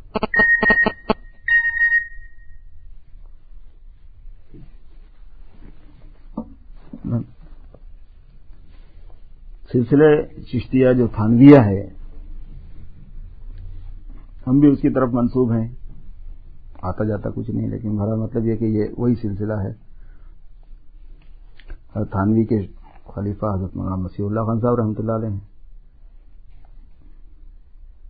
ہم انہیں سے بیٹھے ہیں۔ یہاں پہ ایک ہی واسطہ ہے حضرت تھانوی تک۔ پھر حضرت تھانوی، حضرت مولانا مسیح اللہ خان صاحب کے وصال کے بعد حضرت ڈاکٹر تنویر صاحب ادام اللہ فیوزم ان سے وابستگی ہے انہیں سے اجازت بھی ہے، دو واسطے ہو گئے۔ فرمایا کہ میں اپنے متعلقین یعنی جو لوگ میرے ذریعے سے داخل سلسلہ ہیں، ان کے لیے اس میں خواتین بھی شامل ہیں، اس میں مرد بھی شامل ہیں۔ کیونکہ بہنیں بھی بیٹھی ہوئی ہیں، بھائی بھی بیٹھے ہوئے ہیں۔ بہت غور سے سننے کی بات ہے یہ۔ اوراد اور وظائف اور اذکار اور اشغال کا اتنا زیادہ اہتمام نہیں کرتا۔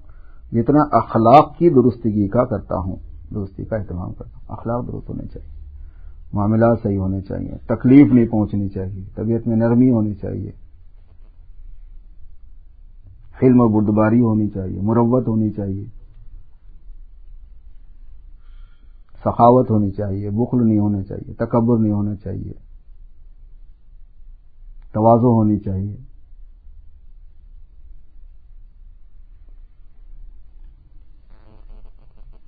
عجب و پندار نہیں ہونا۔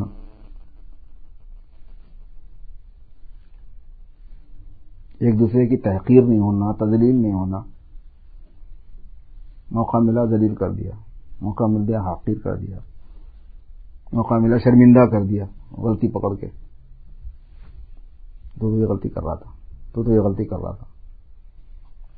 آتے نہیں۔ ارے بھائی، اس کو بتاؤ، محبت سے پیار سے سمجھایا جا سکتا ہے۔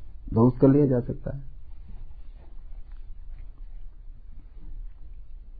اور یہ جو کہتے ہیں نا کہ اوراد اور اشکال اور اسکار کا میں زیادہ اہتمام نہیں کرتا، تو زیادہ اہتمام کا لفظ ہے بالکل نہیں کرتا کا نہیں ہے جو اپن لوگ کرتے ہیں۔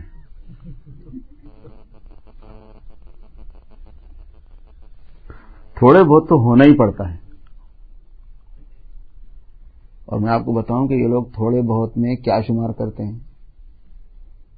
ان کے پاس چاشت، اشراق، اوابین تحجد بارہ تصویر مناجات مقبول، قرآن پاک کی تلاوت، استغفار دو شریف کی تصویر یہ تھوڑے سے بھی کم میں شامل ہے یہ۔ تھوڑے سے بھی کم کا حصہ ہوتا ہے۔ اس سے زیادہ یہ لوگ رکھنے کے عادی تھے اور ان کے مریدین بھی رکھنے کے عادی ہوتے ہیں۔ بعض لوگ بہت ہی زیادہ ہوتے ہیں اور ان کو اس کی فکر نہیں ہوتی کہ ان کے اخلاق کیسے ہو رہے ہیں۔ حضرت وہ فرما رہے ہیں۔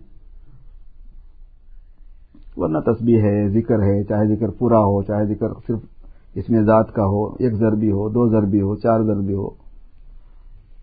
جہری ہو، سری ہو، لسانی ہو، قلبی ہو۔ کہ آدمی زبان سے کرے یا صرف قلب سے کرے۔ کیونکہ ذکر ایک یہ بھی ہوتا ہے کہ آپ خاموش زبان کو تارک کو لگا دیں، زبان حرکت نہ کریں اور دل کی طرف متوجہ ہو جائیں اور ہر مرتبہ دل سے بولتے جائیں۔ سلسلہ نقش میں ذکر کا طریق یہی ہے پہلے۔ ان کے پاس یہ ہے کہ پہلے قلب کو، روح کو، سر کو، خفی کو، وقفہ کو ذاکر بناؤ، پھر دیکھیے ذکر نفی اس بات شروع کرو۔ لٹائف کو زندہ کرنے کی محنت پہلے ہوتی ہے ان کے پاس۔ تو اذکار، اشغال اور آد ہر سالک کو کچھ نہ کچھ کرنے ہوتے ہیں، کرنا ہی چاہیے۔ اور جیسے میں نے ایک مجلس میں دو تین مجلسوں سے پہلے جو مجلس غالباً پہلی ہی مجلس میں ذکر کیا تھا، جو اس مرتبہ شروع ہوئی، کہ ان اوراد اور اشغال اور سے جو ہمارے حواس ہیں، اس سے مشترک کے علاوہ اور جو صفات ہیں اور جو خصوصیات ہیں ہماری نسیمہ کی، نسیمہ ہماری جان کو کہتے ہیں، سر میں۔ ہماری اس روح کو کہتے ہیں جو ڈیولپ ہوتی ہے عناصر کے ملنے سے۔ عناصر اربا کے خاص انداز سے آگ، پانی، مٹی، ہوا کے خاص ترکیب سے ہمارے اندر جمع ہونے اور اس کے جوہر بننے سے ایک خاص گرمی بخارات پیدا ہوتے ہیں، اس سے ایک زندگی پیدا ہوتی ہے۔ اللہ پاک پیدا فرماتے ہیں۔ اس زندگی میں خصوصیات ودیات ہیں ودیات کرتے ہیں اللہ پاک۔ یہ روح انسانی سے الگ چیز ہے یہ۔ اس کو نسیمہ کہتے ہیں یہ لوگ صوفیہ تو اس کی جو تہذیب ہوتی ہے یعنی اس کو مہذب بنانا، اس کو، اس میں انسانیت لانا اور روح انسانی کی تدبیر میں اس کو لے کے آنا۔ کیونکہ روح انسانی تو ایک ہی ہے اصل میں، صوفیہ کے پاس۔ الگ الگ نہیں ہے ہر ایک کی۔ وہ یہاں ہوتی بھی نہیں ہے، وہ آسمانوں پہ ہے وہ۔ وہاں سے تدبیر کرتی ہے ہر انسان کی۔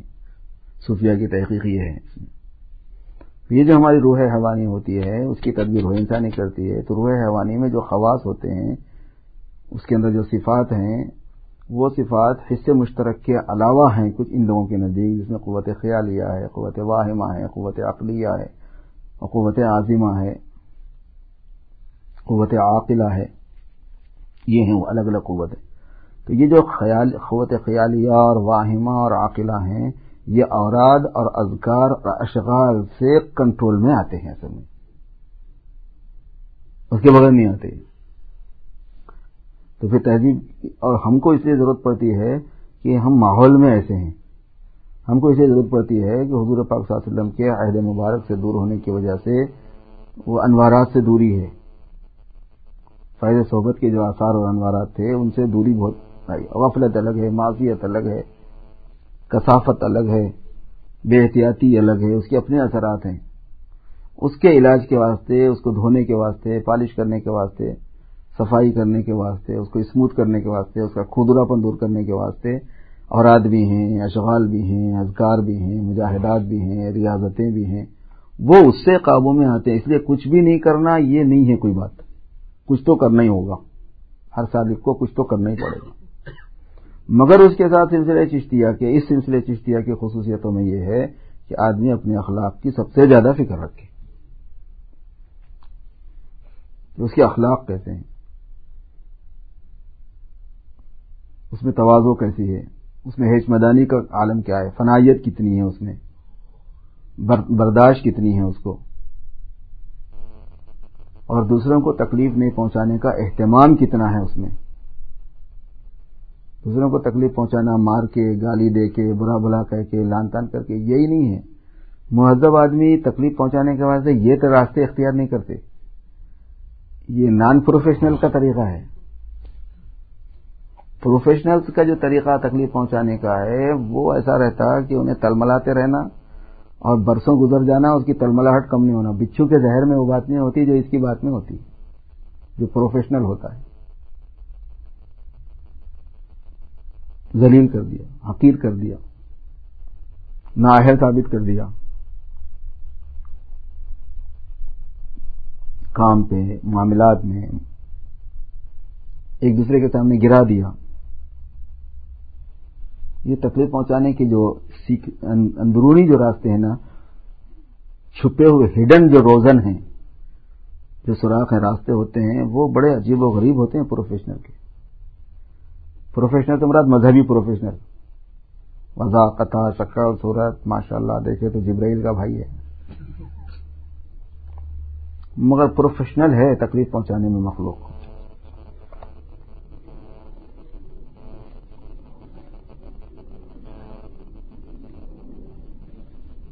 اور حضرت جلال آبادی سے میں نے سنا اور اپنے دوسرے استادوں سے بھی سنا اور کتابوں میں بھی دیکھا ہے کہ اخلاق کی درستگی کے بغیر اللہ تبارک و تعالیٰ کی نزدیکی کا کوئی تصور بھی نہیں پایا جاتا۔ قابلیت ہی نہیں ہوتی۔ اللہ تعالیٰ کے مقرب بننے کی قابلیت ہی پیدا نہیں ہوتی جب تک اخلاق درست نہ ہو۔ صفات نفس ختم ہو کے، مزمحل ہو کے جب تک صفات قلب غالب نہ ہو اللہ تعالیٰ کے نزدیک ہونے کے قابل بھی نہیں ہوتا بندہ۔ اس کی بہت قابلیت آتی ہے اس لیے بڑے مجاہدے کیے جاتے تھے پہلے، بہت محنت کی جاتی تھی پہلے۔ انسان کا اللہ تعالیٰ کے قریب ہونا اور اس کے محبوبین میں شامل ہونا، اس کے خاص محبوب بندوں میں شامل ہو جانا، رضا کا مستحق قرار دیا جانا، جنت میں انبیاء کے ساتھ، شہداء اور صدیقین کے ساتھ صلحہ کا اور عطقیہ کے ساتھ، ہمیشہ ہمیشہ کے لیے رہائش کے لیے سلیکٹ کیا جانا، نبیوں کے بیچ میں رکھے جانے کے قابل ہے نہیں؟ صدیقین کے بیچ میں رکھے جانے، درمیان میں رکھے جانے سوسائٹی میں رکھے جانے کے قابل ہے نہیں؟ شہدا کی سوسائٹی میں رکھے جانے کے قابل ہے نہیں؟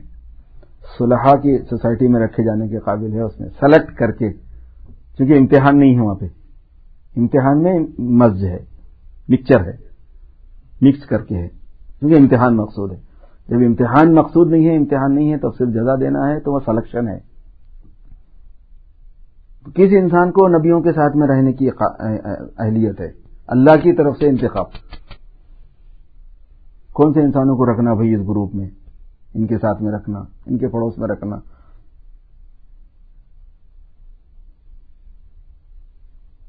شہدا اور صلحہ اور اطقیہ غرفا عارفین۔ ایسے لوگوں کے ساتھ میں رکھنے کے واسطے، سلیکٹ کرنے کے واسطے اخلاق معیار نہیں رہیں گے تو اور کیا رہیں گے؟ صفات معیار نہیں رہیں گے انسان کے تو اور کیا رہیں گے؟ خلق کی ایک تعریف علامہ آلوسی رحمۃ اللہ علیہ نے بڑی عجیب فرمائی۔ فرمایا کہ اللہ دین اللہ یقبلون شر ولا ولا الذر۔ کسی شر کو قبول نہیں کرنا اور کسی چونٹی تک کو تکلیف نہیں دینا۔ ولا ازون در ضرور اس چھوٹی چونٹی میں بھی ایک چھوٹی رہتی ہے۔ چونٹیوں کی بہت سی قسمت میں سب سے چھوٹی چونٹی کو زر کہتے ہیں۔ زر بھی کہتے ہیں زر بھی کہتے ہیں۔ جو چوٹی کو بھی تکلیف نہیں دیتے اور شر کو قبول نہیں کرتے۔ وہ قابلیت آنا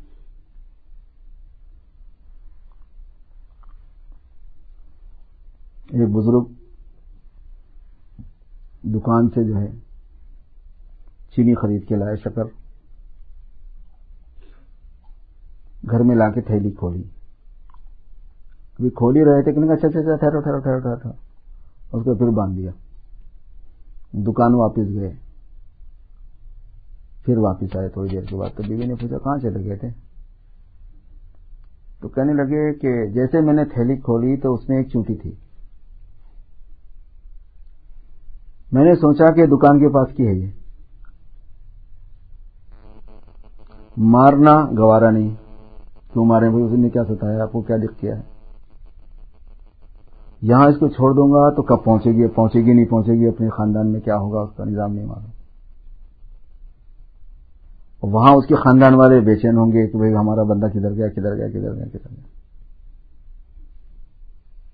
تو میری طبیعت نے گوارا نہیں کیا۔ اس لیے میں نے پوٹلی ویسی اٹھائی اور دکان پہ جا کے اس کو کھول دیا، پھر جو نکل گئی اسی جگہ سے جہاں سے وہ چڑھی تھی جہاں پہ وہی شکر کی بوری کے پاس تھی وہ، پھر میں نے اپنی تھیلی باندھ کے پھر لے آیا وہ اہتمام تھا پہلے کے اللہ والوں کو، کہ وہ تکلیف نہ ہو ہماری طرف سے کسی کو۔ بات سے، انداز سے ایٹیٹیوڈ سے بہیویئر سے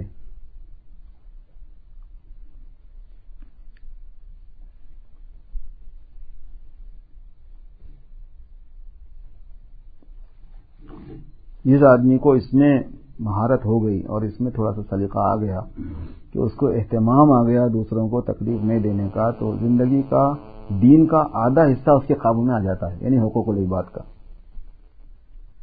دین میں دو ہی حصے ہیں، اللہ کے حقوق، بندوں کے حقوق۔ بندوں کے حقوق سارے متعلق ہیں ایزا سے۔ اگر حق ادا نہیں کرو گے تو وہ ایزا کا سبب بن سکتا ہے، تکلیف کا سبب بن سکتا ہے۔ چھوٹے سے چھوٹے حکم سے لے کے بڑے سے بڑے حکم میں یہی بنیاد یہی کام کرتی ہے تو اس کو تکلیف نہ ہو۔ اگر کسی کو یہ چیز مل گئی تو آدھا دن تو اس کا ہو گیا پکا۔ اور اس آدھے دن کے پکا ہونے کے بعد میں دوسرے آدھے دن میں جو کمی ہوتی ہے، اس میں اللہ پاک اپنے کرم کے ذریعہ بہانے والے ہیں۔ مگر یہ کہ اس میں کمی نہ ہو، تو رحم کے دریا بہانے والے ہیں۔ کیونکہ سو رحمت کے حصوں میں سے ایک رحمت کا حصہ دنیا میں بھیجا گیا ہے، جس سے پوری مخلوق آپس میں محبت کرتی ہے۔ جتنے عاشقی کے قصے ہیں وہ اسی ایک میں ہیں۔ ماں کے اولاد کے ساتھ میں محبت اسی ایک میں ہے۔ جانوروں کی اپنی اولادوں کے ساتھ محبت اسی ایک میں ہے۔ دوستوں کی دوستوں کے ساتھ محبت اسی ایک میں ہے۔ مریدوں کی شیخ کے ساتھ شیخ کی مریدوں کے ساتھ محبت اسی ایک حصے میں ہے۔ اور ننانوے حصے رحمت کے اللہ پاک کل قیامت میں استعمال فرمائیں گے۔ جب اللہ پاک اپنے رحمت کے دہانے کھولیں گے اور رحمت کا اظہار فرمانا شروع کریں گے تو شیطان تک امیدوار ہو جائے گا کہ شاید آج مجھے بھی نکال ہی دیا جائے گا، بخش دیا جائے گا، یہاں تک نوبت جائے گی۔ وہ بولے گا کہ اتنا ہونے کے بعد مجھے کیا چھوڑے مجھے بھی چھوڑ ہی دیں گے وہ۔ انتظام بھی ہوتا ہے، رحمت اپنی جگہ پر ہے، انتظام اپنی جگہ پر ہے۔ بعد میں اس کو پتا چلے گا کہ ارے میں تو نہیں ہوں اس میں شاید اگرچہ اچھا، اس میں بھی کلام ہے صوفیہ کا محدودین ابن عربی کی اپنے خاص تحقیق ہے اس میں۔ وہ کہتے ہیں کہ جہنم میں جہنم میں تو جائیں گے، اور جن کے لیے ہمیشہ جہنم کا فیصلہ ہے، وہ جہنم میں ہمیشہ رہیں گے بھی۔ کیونکہ جب قرآن پاک میں اللہ نے سنا دیا کہ جو کافر و مشرق ہوں گے، وہ جہنم میں ہوں گے، اور جہنم میں ہمیشہ رہیں گے، تو جہنم میں جائیں گے بھی، جہنم میں ہمیشہ بھی رہیں گے۔ نکلیں گے نہیں وہ اس میں سے۔ جنت میں نہیں جائیں گے وہ۔ لیکن ایک عرصہ لمبا گزرنے کے بعد million of trillion trillion of trillion یعنی سال گزر جانے کے بعد میں ٹریلین اس سے بھی ہزاروں لاکھوں گنا زیادہ اللہ تبارک و تعالیٰ کی رحمت اللہ کے غضب پر غالب آ جائے گی کیونکہ جنرل پالیسی یہی ہے، سبقت رحمت اعلیٰ غضبی تو پھر جہنمیوں کو جہنم میں ہی مزہ آ جائے گا۔ یہ محی الدین ابن عربی کی تحقیق ہے۔ جہنم سے نکلیں گے تو نہیں وہ، چونکہ ان کے ہمیشہ کا فیصلہ ہے۔ لیکن عذابیت کی کیفیت جو ہے نا، ان کی نہیں رہے گی باقی۔ دوسرے علماء نے یہ بات اگرچہ نہیں کہی، لیکن محدین ابن عربی نے یہ بات کہی ہوئی ہے۔ صاحب کشف تھے، اور کشف کے ذریعے سے بہت سے علوم انہوں نے بیان کیے ہوئے ہیں۔ مقبول آدمی تھے۔ حضور صلی اللہ علیہ وسلم سے باتیں ہوتی تھی حضور سے اجازت دیکھ کی لکھی ہوئی کتاب ہے خصوص لکھم اسی میں لکھا ہے ابھی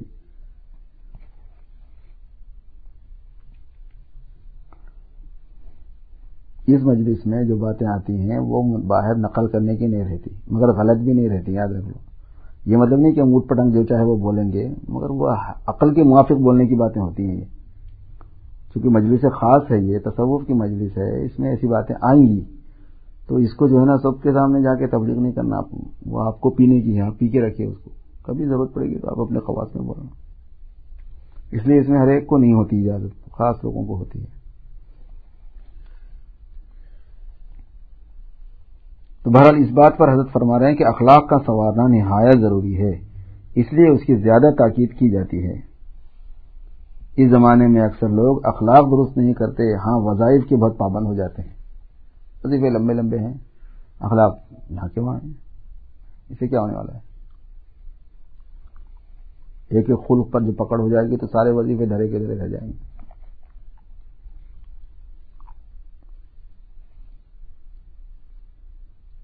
فرمایا کہ افسوس ہے لوگوں کے اخلاق کثرت سے خراب ہو گئے ہیں۔ بعض لوگ آتے ہیں اور ظاہر کرتے ہیں کہ خاص آپ سے ملنے کو آیا اور کوئی دوسرا کام نہ تھا۔ حالانکہ اپنے کسی دنیاوی کام کے لیے آتے ہیں۔ میں اپنا مہمان سمجھ کر مہمانوں کا سب برتاؤ کرتا ہوں۔ بات کو قصد اس کے خلاف کا یعنی آنے والے کا ارادہ اس کے خلاف ہونا ظاہر ہوتا ہے تو بہت سخت تکلیف پہنچتی ہے مجھے۔ میں اپنے کام سے آیا تو بتا دے کہ میں کام سے آیا تھا، حضرت آپ سے مل لیا، تو اس کے ساتھ برتا ہوا الگ ہے۔ آپ سے ہی ملنے کے لیے آیا، بلکہ آپ کے پاس رہا تو اس کے ساتھ برتا ہوا الگ ہے۔ تکلیف ہوتی ہے پھر بعد میں۔ کھا پی کے چلا گیا رہے۔ کام اپنا کر لے گیا کام ہوٹل میں جا کے ٹھہروں جا کے حید کے پاس ٹھہروں کر کے پہنچ گیا۔ کھانا بھی کھا لیا اکاموڈیشن بھی ہو گیا۔ تکلیف ہوتی ہے کہ بھائی یہ بدتمیزی کیوں کی ایسی؟ خرابی کیا ہے کہ صاف بات لوگ نہیں کہتے۔ اخلاق بگڑ گئے ہیں، معاملات میں صفائی نہیں رہی۔ اور ضرورت اظہار کی یہ ہے کہ مسئلہ ہے کہ مہمان کا اور حکم ہے اور ابن الصبیل یعنی مسافر کا اور حکم ہے۔ مہمان کی مدارات تو ذمے خاص شخص کی ہوتی ہے۔ اور جو اپنے کام کے لیے آئے، پھر راستے میں ٹھہر جائے، وہ ابن سبیل ہے۔ اس کی مہمانی ایک آدمی کے ذمے میں نہیں ہے، وہ سب کے ذمے ہے۔ اس کا حکم الگ ہے۔ ضرورت تو اس کی بھی پوری ہونی پڑے گی، اگر وہ ضرورت مند ہے تو۔ رہائش کا انتظام ہے، کھانے کا انتظام ہے، ہوٹل وغیرہ نہیں ہے، تو وہاں کے سب لوگوں میں سے کسی نہ کسی کو تو کرنا پڑے گا۔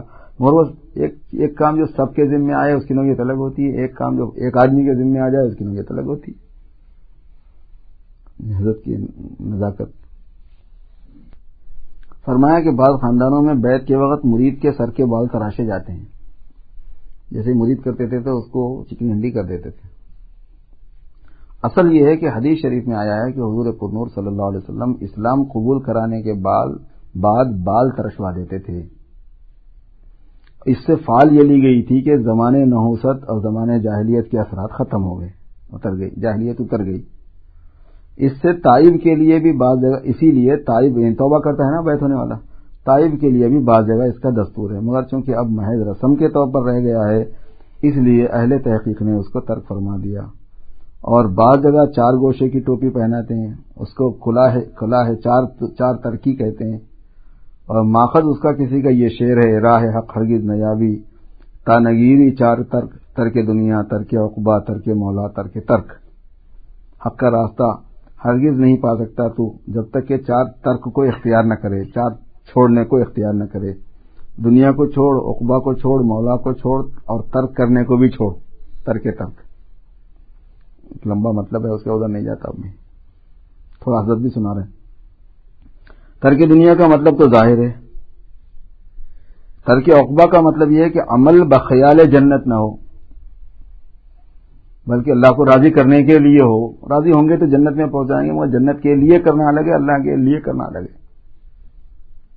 ترک مولا بحث پہ مضاف یہ ہے کہ استغراق محض ہو۔ جس میں طلب مولا کا بھی تصور نہ ہو، مولا کا ہی خیال ہو، اس کی طلب کا تصور نہ رہے۔ مگر چونکہ یہ سب امور اب رسم کے طور پر رہ گئے ہیں، اہل حق نے ان کو بھی ترک کر دیا ہے۔ خطرات کو پہچاننے کا طریقہ۔ ایک چیز پڑھ کے ختم کرتے ہیں۔ طریق معرفت الہام ملکی و خطرہ شیطانی و نفسانی کا یہ ہے۔ فرشتے کی طرف سے الہام اور شیطان کی طرف سے وسوسہ اور نفس کی طرف سے خطرہ اور وسوسہ کے درمیان میں فرق کرنے کا طریق یہ ہے، بتا رہے ہیں۔ طریق معرفت الہام الہام ملکی و خطرہ شیطانی و نفسانی کا یہ ہے کہ اگر بری چیز کا خیال آیا اور اس کو دور کیا اور پھر اور بری چیز کا خیال آ گیا اور اس کو بھی دور کیا، پھر تیسرا آ گیا، تو یہ شیطانی خطرہ ہے۔ ایک آیا، اس کو آپ نے ہٹا دیا۔ دوسرا آ گیا، دوسرا ہٹا دیا، تیسرا آ گیا۔ مطلب شیطان کی طرف سے ہو رہا ہے ہمارا اس کی غرض کسی ایک چیز میں آپ کو الجھانا نہیں ہے، اس کی غرض آپ کو الجھانا ہے، اللہ سے ہٹانا ہے۔ کسی چیز سے آپ بہلیں۔ ایک بچہ ایک چیز کو نہیں، ایک چیز سے نہیں کھیلتا، اس میں رو رہا تو دوسری ڈال دی۔ وہ بھی نہیں، وہ اس کو بھی اس نے ہٹا دیا تو تیسری ڈال دی، اس کو بھی ہٹا دیا تو چوتھی ڈال دی، وہ اس میں اس کا دل لگ گیا۔ مقصد آپ کا حل ہو گیا۔ شیطان کا یہ کام ہے۔ کیونکہ شیطان کو تو اغوا سے مطلب ہے، چاہے کوئی برا خیال پیدا ہو۔ کوئی کوئی برا خیال پیدا ہو۔ اس کو ایک ہی معافیت پر اصرار کرنے کی کوئی وجہ نہیں، وہ ایک ایک گناہ پر اصرار نہیں کرتا، وہ کہ تو فلاں قسم کا ہی کر بول کے۔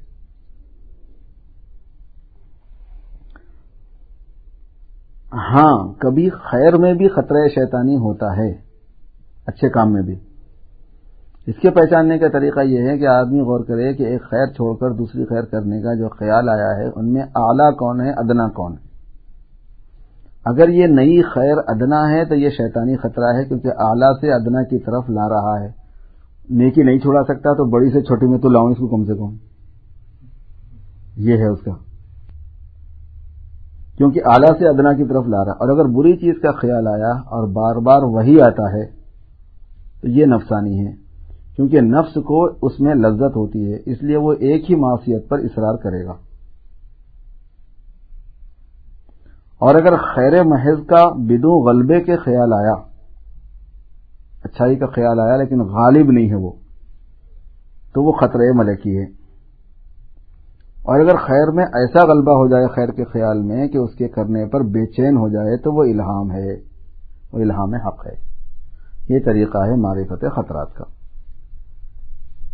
اللہ تعالیٰ ہم سب کو سلوک میں صحیح قدم رکھنے اور اس کے تقاضوں کو سمجھنے اور ان تعلیمات کو روبہ عمل لانے کی توفیق نصیب فرمائے۔ اللهم صل على سيدنا وشفيعنا وحبيبنا ونبينا ومولانا محمد وعلى آل سيدنا وشفيعنا وحبيبنا وسندنا ومولانا محمد وبارك وسلم. لك الحمد كله ولك الشكر كله ولك الملك كله اے اللہ ہماری محسن معاف فرما دیجیے اے اللہ، ہم سب کے جمع ہونے کو قبول فرمائیے، ہمارے جمع ہونے میں اخلاص پیدا فرما دیجیے یا اللہ، ہم کو متحابین فی اللہ میں شامل فرما دیجیے آپ کے لیے محبت کرنے والے اور آپ کے لیے قوت کرنے والے اور آپ کی نسبت پر ملنے والے یا آپ کی نسبت پر علیحدہ ہونے والوں میں ہم کو شامل فرما لے اے اللہ، ہم تمام سالکین کو، سالکات کو مولا اپنے فضل کرم سے اپنے مبارک راستے پر آفیت کے ساتھ میں چلا دے۔ اے مولا کریم اس کے کمالات سے سرفراز فرما دے۔ اے مولا ہم تمام کی آفیت کے ساتھ بہترین تربیت فرما دے اے اللہ آپ ہی مربی ہیں۔ اے اللہ تربیت حقیقی آپ کی تربیت ہے۔ اے اللہ ہم سب کو عافیت کے ساتھ تمام کی بہترین تربیت فرمائیے۔ ہماری روحانیت میں کمال پیدا فرما دیجیے ہماری ایمان میں کمال پیدا فرما دیجیے ہماری عقلوں میں کمال پیدا فرما دیجیے ہماری معرفتوں میں کمال پیدا فرما دیجیے اے مولا کریم، ہمارے نفوس کا تزکیہ فرما دیجیے برے اخلاق سے ہماری حفاظت فرمائیے غیر اخلاق کو ہمارے اندر سے نکال دیجیے اچھے اخلاق کو ہمارے اندر پیدا فرما دیجیے ہمارے معاملات کو صحیح فرما دیجیے ہماری معاشرت کو صحیح فرما دیجیے اے کریم آقا اور اوراد وظائف اور اذکار کا بھی ہمیں پابند بنا دیجیے یا اللہ، کچھ نہ کچھ معمولات ہمارے اپنے معمول میں رہیں، اس کی توفیق نصیب فرمائیے، اس پر استقامت نصیب فرمائیے۔ آپ کو چلتے پھرتے یاد کرنے کی توفیق عطا فرمائیے، کثرت سے ذکر کرنے والا ہم کو بنا دیجیے یا اللہ، کثرت سے یاد کرنے والا آپ کو ہمیں بنا دیجیے اے کریم آقا کرم کا رحم کا فعافیت کا معاملہ فرمائیے۔